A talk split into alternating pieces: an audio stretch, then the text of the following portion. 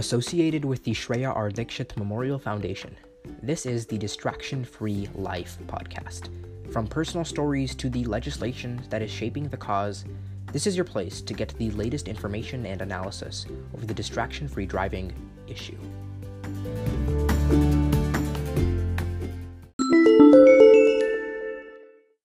Welcome to the Distraction-Free Life Podcast. I'm your host, Aish Gujral, and today we have with us a very special guest. His name is Mike Hansen. He currently serves as the Minnesota Director, uh, Depart- Director of the Minnesota Department of Public Safety, Office of Traffic Safety. He also serves as the designated Governor's Highway Safety Representative. He was appointed to this position in October of two thousand seventeen. Prior to that, he was also the director of, off- the director of the Office of Traffic Safety and was employed with the Minnesota State Patrol. In two thousand seventeen, he retired from the Minnesota State Patrol with nearly thirty-five years of law enforcement. During his tenure, he served many locations like Marshall, Minneapolis, Detroit Lakes, Thief River Falls districts. He retired as the district commander for the West Metropolitan District. He's also specialized in several areas like crash reconstruction specialists, D W Is, S F S T trainers and instructors, and mobile field force co-commanders. He's also been very passionate about distracted driving and traffic safety issues. So without further ado, I'll let Mike tell us more about himself. How did you get here and what have you done till now? Well, thanks, Aish, and I really appreciate the opportunity uh, to join you today. And um, and thanks for the very kind and, and wide-ranging introduction. Um, as you can see, I've, I've kind of spent a lot of time uh, moving around various parts of Minnesota um, as uh, part of my tenure with the State Patrol. And then prior to that, uh, I had a, a short stint uh, working for a small law enforcement agency in central Minnesota while I was going to college. Um, and, you know, the, my career with the State Patrol was, was really, um, I consider myself privileged to have uh, had the uh, the opportunity to work with the quality individuals, uh, both as my partners and as uh, our leadership. And when it was coming time for my retirement, um, I consider myself so incred- incredibly blessed that the opportunity to take the reins at the Office of Traffic Safety presented themselves. And what it really did is it gave me an opportunity to continue to work in a field and focus on something that I'm so incredibly passionate about, which is keeping and making Minnesota roads safe for everybody. And so we've got a great team at O T S. I'm privileged to be a part of a great team at, at the Department of Public Safety. Every day is a new adventure. It's not driving a squad car, but there are different kinds of adventure out there as well. Awesome. Yeah. And um, I just wanted to ask another question kind of related to what you're doing now. I know you've had so many different responsibilities in the past with all these different positions with these organizations, but today you're the director of the Minnesota Department of Public Safety, Office of Traffic Safety. So tell us more about that. What are your primary tasks and goals with that? Well, if we look at our, our, our overarching goal, or what our job is at the Office of Traffic Safety, it is to uh, ensure that Minnesota roads are safe for all users. And it's not just, you know, motor vehicles that we have to, to think about anymore, because we don't just have roadways and highways, we have a transportation system. And so that transportation system carries everything from large commercial motor vehicles to regular passenger cars, but we also have, you know, those non-motorized units that we have to pay attention to as well, uh, pedestrians and bicycles. And now we have motorized scooters and everything in between. And so really our job, it, it's large and it's complex and it covers the entire state. Uh, but at its core, it comes down to, we're the behavior folks. And, and when you look at, at traffic safety, as often as not, um, traffic safety is really dependent upon those drivers who are making those decisions behind the wheel. I've, I work very closely with city, county, and state engineers at MnDOT. Um, they do fabulous jobs designing a safe transportation system. And they design that transportation system to be as forgiving as possible when a driver makes a mistake. But our job is to try and find ways to prevent those drivers from making those mistakes in the first place. Depending on, on what set of statistics you want to take a look at, Aish, um, you know, motor vehicle crashes, when they occur, ninety plus percent of those are the result of one thing, and that's human error. And so our job is to try and be the behavior specialist to prevent those errors from happening in the first place. And we have a big toolbox and a lot of different ways that we try and do that. Yeah, and I think it's really interesting that you talk about the behavior side of things, because typically when you think about like an enforcement body or a regulating body, you don't really think about, you know, changing behaviors and trying to make sure people are more safe behind the wheel. And I want to ask a specific question related to that, because just this last year, we made the biggest and most recent improvement in distracted driving, which was the hands-free law. And this legislation fundamentally changes the way we drive here in Minnesota. So I want to ask you, are you satisfied with how this law has played out today? And has it met your expectations? I am satisfied with the way the law has turned out. Certainly, there are always going to be uh, ways that you can improve a good law. Um, but I think um, there was a tremendous amount of work. And I give Colonel Langer uh, a great deal of the credit for working behind the scenes and helping the authors to really come together and craft legislation that is very effective. Um, and so am I satisfied with the results? Let me put it this way, and it's a little bit too early to draw conclusions from some of the data sets that we have, um, but I am satisfied with the progress that we're making. We still have a certain percentage of drivers um, that are making those ill-fated and selfish decisions to engage with that electronic device while driving, and therefore they're distracting themselves. But when we look at some of the trends out there and visiting with our law enforcement partners, uh, you know, while there's still activity out there for them to find, it's not nearly as prevalent as it was prior to the law going into effect. So I think we have a good law, we have good enforcement efforts, but really what it's going to come down to, and, and this is going to take a while, changing behavior and changing culture um, takes time. And there, there's so many complications with these electronic devices, the way we're connected to them, the way that we're dependent on them, the way that we're addicted to them. It takes time for us to change those behaviors, but I think we will eventually get there, um, and we'll see more and more Minnesotans making that good, smart decision to put that electronic device out of sight, out of mind while we're driving our vehicles. And certainly on the other end of the technology spectrum, I think we all realize that the day and age of automated vehicles or driver assist uh, vehicle equipped vehicles um, are coming. And so eventually, you know, we may not have to worry so much about that human factor, but we have a long way to go between here and there. And we have a long transition period between here and there. So these are some of the futuristic things that we have to take a look at as well. But To, uh, to, to wrap up a very long answer to your question, uh, yes, I, I, I am satisfied with where we're at with the hands-free law and what it's doing, but we still have a lot of outreach and a lot of education to do in order to get that last remaining uh, segment of the population to make those good, safe decisions behind the wheel. Yeah, and when talking about technology behind the wheel and the people that are most likely to be influenced by using your phone while you're driving, the first kind of demographic that comes to mind to me is the younger populations, the younger generations, because they're so much more connected with technology than anyone else in our population. And that makes them that much more vulnerable to things like distracted driving crashes because of use of their cell phone. So I want to talk a little bit about that. So what has the Office of Traffic Safety done in terms of initiatives to engage teen drivers or younger drivers when it comes to these behaviors? You, you make a, a great point there, and I just want to build a little bit upon it, because when we look at the demographics of who is still interacting with those electronic devices, and we look at the enforcement statistics out there, certainly young unmarried males, um, those ages nineteen and twenty to thirty-five, thirty-six, um, they're the ones that, that tend to be overrepresented in a lot of those, those statistics. Um, but what we need to keep in mind, especially with our younger drivers, with our teen drivers, with our novice drivers, is what they don't have, that many adult drivers who are just as addicted to those electronic devices as are younger drivers, they don't have the experience behind the wheel uh, that, that can make a difference there.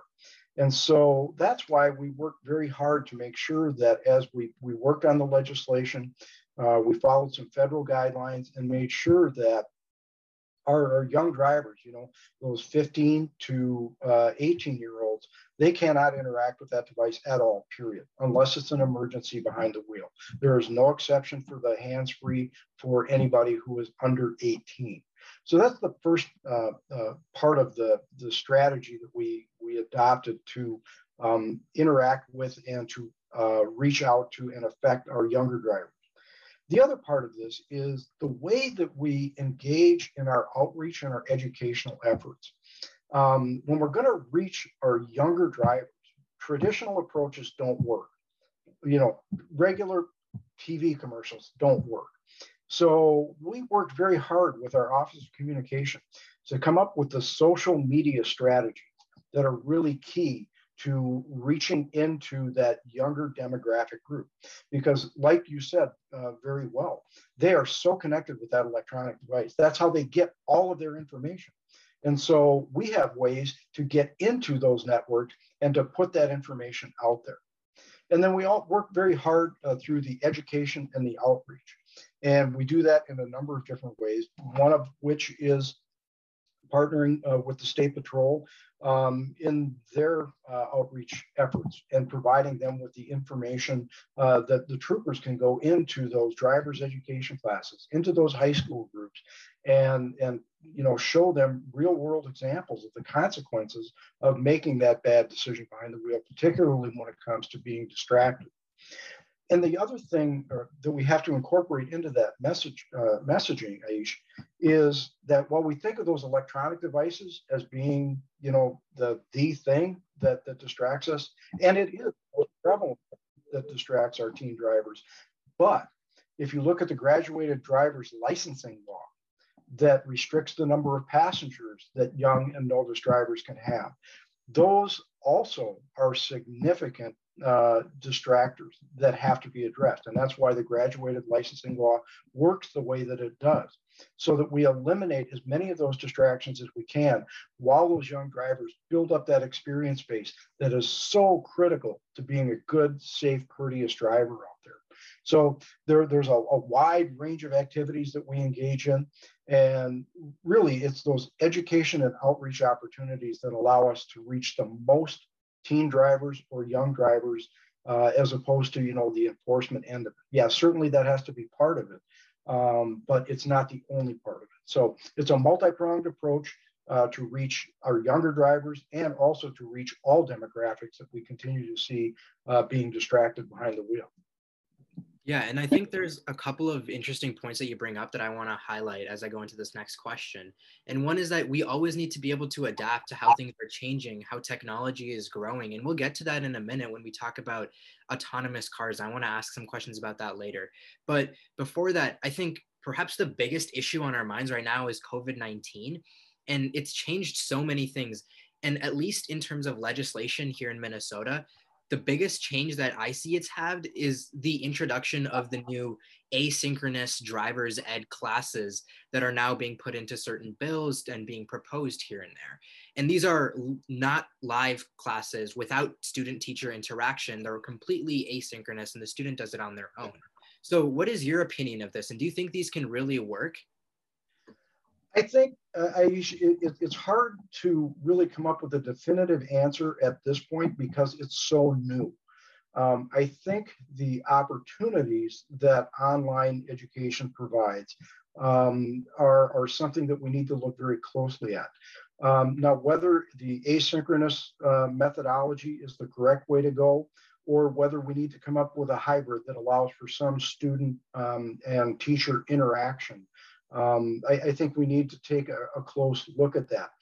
And Minnesota is not alone in, in looking at some of these uh, these challenges. It, it's really because COVID is a, well, it's a worldwide pandemic. So there are a number of other states that are also uh, examining this. And so um, I think the final chapter has yet to be written.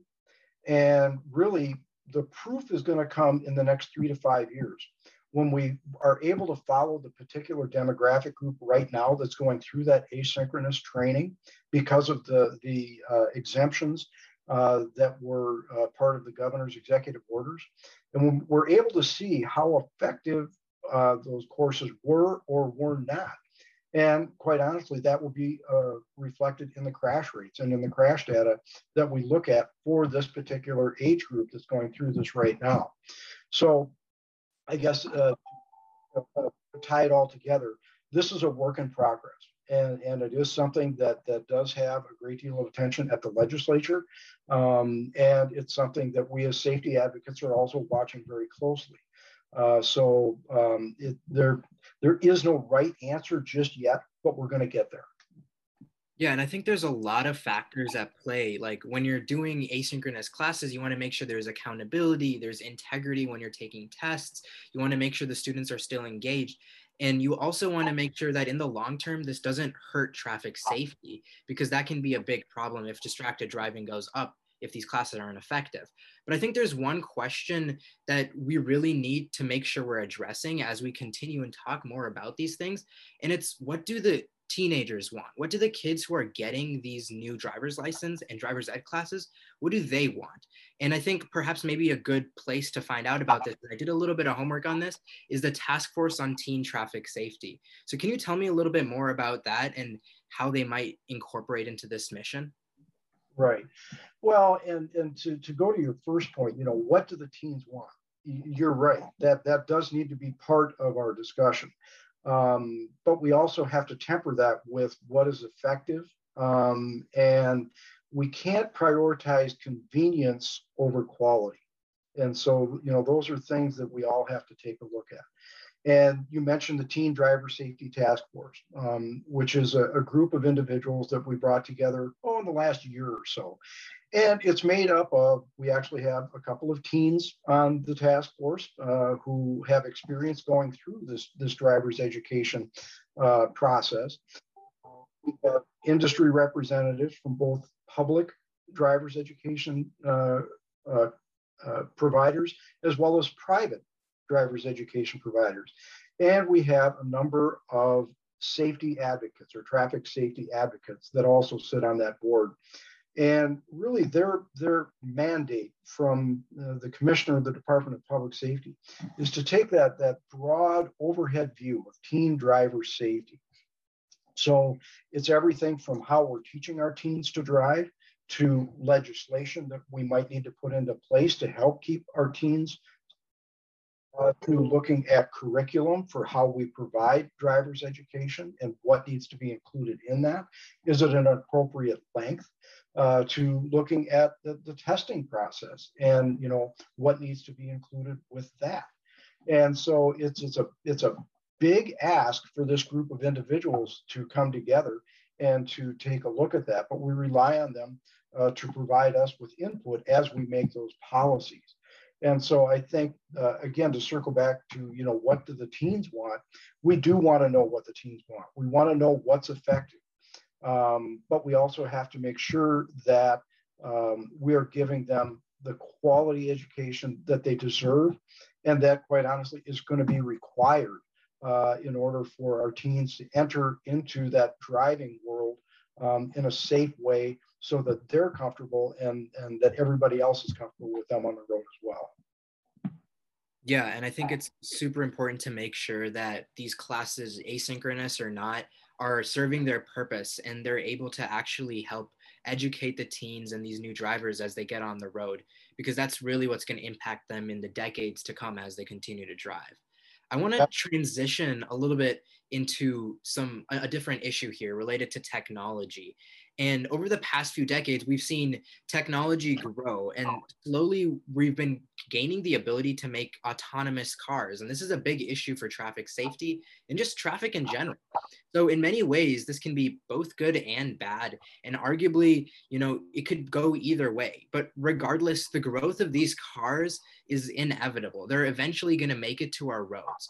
So what programs or initiatives do you have or have planned in preparation for the rise of these autonomous cars? great question and, and very timely. And actually, Minnesota has, has taken a very upfront approach to connected and autonomous vehicles. And under Governor Dayton, a, uh, uh, an advisory task force was put together, a governor's advisory task force. And it's currently led uh, by uh, folks from the MnDOT Office of Connected and Automated Vehicle Technology. And uh, as part of that, I uh, co-chair the safety subcommittee. And so uh, we are addressing the very issues that you're, you're getting at. What is this going to look like as these vehicles begin to enter our fleet? And these connected and automated vehicles, um, they're, they're designed and programmed to obey all of the traffic laws. Well, I think anybody who spent any time on the road uh, probably understands that human beings aren't necessarily really good at, at all of that. And so we're, we really have to think carefully about how this integration is going to take place, how it's going to be managed, uh, what phases it's going to take place. The technology, it, literally every day, is evolving and changing and getting better. You know, if we talk about, you know, the technical aspects of it, there's typically, there's five levels of autonomous vehicles that are currently recognized. Um, you know, level one is like having cruise control and, you know, some of those low level driver assist systems. And then we go all the way to level five, which is a fully autonomous vehicle that doesn't have a steering wheel or anything. All it is is a transportation vessel. Um, we're not anywhere near level five yet. As a matter of fact, we're, we're a ways off from level four for transporting passengers. Now, when we start to look at some of the other applications for our automated vehicles, in the next few years, we will see automated delivery service vehicles uh, sharing the roads uh, with us as, as that technology continues to evolve. But again, it comes down to the safety factors. And right now, if you look at um, uh, if you or, or any of your friends or your, your folks uh, have looked at, you know, new vehicles that are coming out with the advanced driver assist systems. These are the, the cruise control, uh, the automatic braking, the lane keeping systems, all of that. They're all really great systems, but they're only as good as the driver who knows how to use them. And so we really need to pay attention to, um, and this is where I think we need to take a look at our driver's education system uh, and make sure that our young drivers and our novice drivers are technology smart when it comes to how to interact with these advanced driver assist systems. Because if you don't use them, or if you use them incorrectly, they actually make the vehicle more dangerous. And so we want to avoid that at all costs. And we want to see the full benefit of that technology that helps human beings uh, uh, not make mistakes behind the wheel, which can lead to a crash. Yeah, and there's several like there's several limitations or problems that come into place when we're trying to integrate autonomous cars with drivers on the road, because I can imagine a road with one hundred percent autonomous cars and it could work out. But if there's not one hundred percent, let's say fifty percent autonomous cars and the other half are normal drivers, there's that interaction can be difficult, and that could maybe cause more traffic safety issues. But I think one big problem, or the longer the, the longer term issue that we need to kind of talk about with this, is changing sentiments and reliability in it. Like, I'll give the example of COVID nineteen vaccines. All the science and technology and all that told us that it's okay and we can take the vaccine, yet the public was still hesitant to take it. And I think that's going to play out the same with autonomous cars. We can say that these cars are skilled and we can trust them, but it's a different thing to actually trust them as a society and as a public. So how do you think the Office of Traffic Safety influencing behaviors can help play a role in this? You know, that's a great question. And, and I'm going to recruit you to be a member of our safety committee, because you, you hit on one of our key mandates, or one thing that we are really focused on, is how do we sell the safety benefits? How do we communicate that to the general public? And um, I'll boil it down into its simplest terms. We're going to use data, because the data will start to evolve that will show the efficacy of these, uh, these advanced driver assist systems and of that technology. And if we can show through data, through science, that these systems work, that they're safe, we can overcome some of that skepticism, just like we have with the COVID nineteen vaccine. um, through education and through data, and you know, using all of science uh, to to come together to show its effectiveness and its its limited uh, side effects. Um, that's how we get folks on board, uh, not only with a vaccine, but also with new and emerging technology. It's just going to take us that time and then the correct messaging vehicle to get that that information out to everybody. Uh, but that that's a great point. And, and right now, there is a lot of skepticism out there amongst uh, many adults when it comes to trusting technology. I mean, we've all sat in front of our computer trying to figure out why it wouldn't do what it's supposed to do. And, you know, we translate that into hopping into this, this autonomous vehicle now uh, that's controlled by computers that's going to take me safely from point A to point B. Um, you know, that's terrifying for a lot of people. And uh, so it's, it's going to take time. It's going to take demonstrations. It's going to take experience, and it's going to take data. We got to get the data out there to convince people to get that first or second experience under their belt. And then once they do that, um, slowly that acceptance should build. Yeah, and I think that's like, so when I think about this issue, there's so many different aspects to it. So there's like what we just talked about, which was technology to the public, to the social aspect, but there's also technology connected to the law. And I think as, you know, there's more technology growing and we have more developments and it diversifies, law is also going to have to change and adapt as we go, maybe broaden, maybe become more strict. So how do you think, you know, the growth of autonomous cars, the growth of all these new technologies will change laws here in Minnesota or abroad?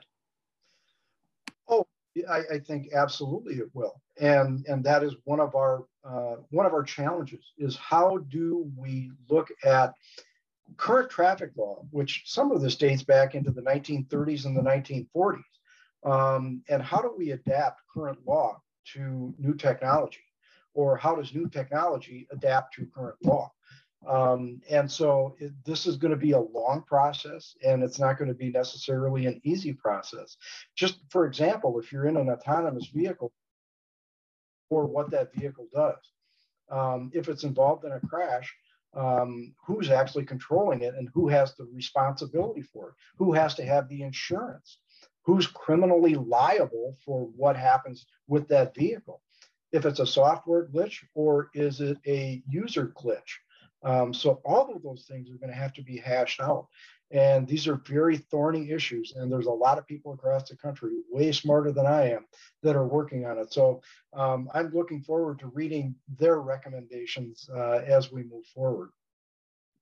Yeah, that sounds like a really good plan. I know it's going to be like a decades long process, and this is going to take a long time for autonomous cars to get integrated, for people to be okay with it, for laws to change. All of this is going to take a really long time. I just want to transition here into our last point, or a last kind of question as we wind down here. And that's, what message do you have for Minnesota drivers today in the long or in the long-term future about autonomous cars or just traffic safety in general? Okay, I'll, I'll give you kind of my standard stump speech uh, for that. Um, first of all, my message to all drivers in Minnesota is um, if we can solve for driver behavior, we could almost virtually eliminate uh, fatal and serious crashes that occur on Minnesota roads. And number one, it goes without saying, never drive impaired. You always have to have a plan. Never, ever drive impaired, and never, ever get in a vehicle with somebody who may be impaired. Um, uh, that, that, that is over a third of our fatal crashes right now are impairment related. Number two, and this is really a more recent phenomenon, is we need to slow down. Just because your car um, has four or five hundred horsepower, which if, when I was your age, that was a race car. The only place you found that kind of horsepower was on a racetrack. But now it's very common uh, to, to have cars with that kind of power uh, out on our roads. And, you know, there's, there's an old saying, just because you can doesn't mean you should, um, really comes into play here. The transportation system is designed to work best when traffic flows together. And when you have that, that differential in speed, either very high or very low, um, that's where a lot of our problems and a lot of crashes result from. So we need to drive smart, Speed is the one thing that every driver is in control of at every minute they're behind the wheel. And we need to make good, smart decisions to do that. Um, we have a huge issue on Minnesota roads right now uh, with these extreme speeds, and we need to get that back under control, or we're gonna lose another four hundred plus people in crashes this year. Aish, you know, you know, I spent a lot of time as a state trooper, and, you know, I've, I've seen a lot of really horrific things, and I'm convinced there is no more violent way for a human being to die than in a, a motor vehicle crash. Um, the human body is just not designed uh, to absorb the kind of forces that come into play uh, in a crash. The third thing that I emphasize, take that two seconds and put that seatbelt on. Um, there is no excuse not to have a seatbelt on, and it's every seat, every trip, every time. Um, we're still seeing, you know, thirty plus percent of the fatalities. Um, seatbelts don't cause crashes, but seatbelts prevent serious and fatal injuries. Um, so if a driver is going too fast and they crash and they don't have that belt on and they're ejected, the chances of them suffering a life-changing or fatal injury are, are exponentially increased. Um, and then finally, our topic of the day is driving is a complex task. Human beings are not capable of multitasking, in spite of what anybody will say. Human beings are capable of doing one thing well at a time. If you're driving, that needs to be the thing that you are doing well at that time. So you put the electronic device away, you put the conversations on hold, don't allow yourself to be distracted by passengers, don't be messing with the radio, the climate controls, or any of the other multitude of distractions um, that, that we as human beings can, can kind of zone in on. So if we, could, if we can solve those four things, we can make Minnesota roads incredibly more safe. And then finally, when it comes to that connected and automated vehicle, if you have a vehicle today that is equipped with those advanced driver safety systems, know what your systems are and know how to use them. And um, if it means you got to go back to your dealer for re-education, then, then do that, because those systems are there and they will prevent crashes. Um, in spite of human beings trying really hard to crash, those systems will prevent that. And so you need to know how to use those. Technology will eventually save us from ourselves as human beings. Um, it, it will it will make our roads safer. We need to embrace that technology, but we need to embrace it in a very smart way. Yeah, lots of great messages there, all super important things related to traffic safety. And in general, just, you know, for all drivers, just use your common sense. Do what you want the driver next to you to do. Don't be using your phone. Don't be loud on the radio. Don't be talking to anyone. Be in the moment and focused on driving. You want the person next to you to do that, you should do that too. And I think, you know, all these great things that you talked about. So thank you so much for being here, Mike. And it's really awesome to hear so many of your opinions and all these new emerging issues, COVID nineteen, hands-free law, autonomous driving, and all this stuff. So thank you so much. Aish, it's been a pleasure. Uh, you are a, uh, a very great host. Um, I've done a few of these, and you ask good questions. Uh, and they're well thought out, and I, I really enjoyed our visit today.